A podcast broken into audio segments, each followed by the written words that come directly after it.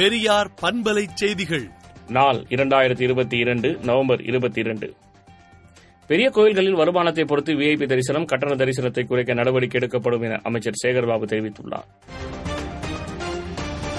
பால் விலை உயர்வை கண்டித்து தமாக சார்பில் இருபத்தி நான்காம் தேதி ஆர்ப்பாட்டம் நடைபெற உள்ளதாக ஜி கே வாசன் தெரிவித்துள்ளார்.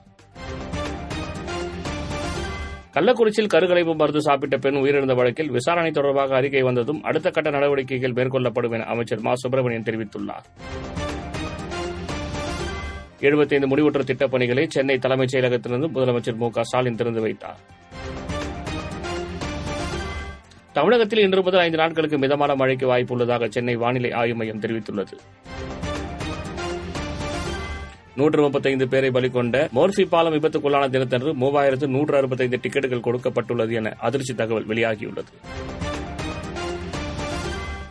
அசாம் மேகாலயா எல்லைப் பகுதியில் நடத்தப்பட்ட துப்பாக்கி சூட்டில் வன அதிகாரி உட்பட ஆறு பேர் உயிரிழந்த சம்பவம் எல்லையில் பதற்றத்தை ஏற்படுத்தியுள்ளது.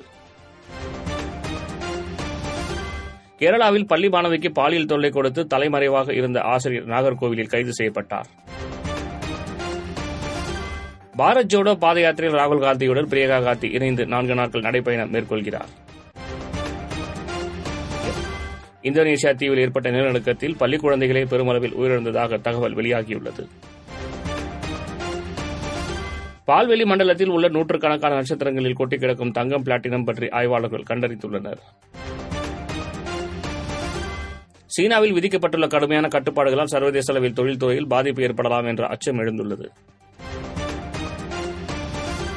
முதல் கட்டமாக மனிதர்களை நிலவுக்கு கொண்டு செல்வதற்காக உருவாக்கப்பட்டுள்ள ஓரியன் விண்கலத்தை ஆட்களின்றி நிலவுக்கு அனுப்பி சோதனை செய்ய நாசா திட்டமிட்டு அதற்கான பணியில் ஈடுபட்டுள்ளது. விடுதலை நாளேட்டை விடுதலை டாட் இன் இணையதளத்தில் படியுங்கள்.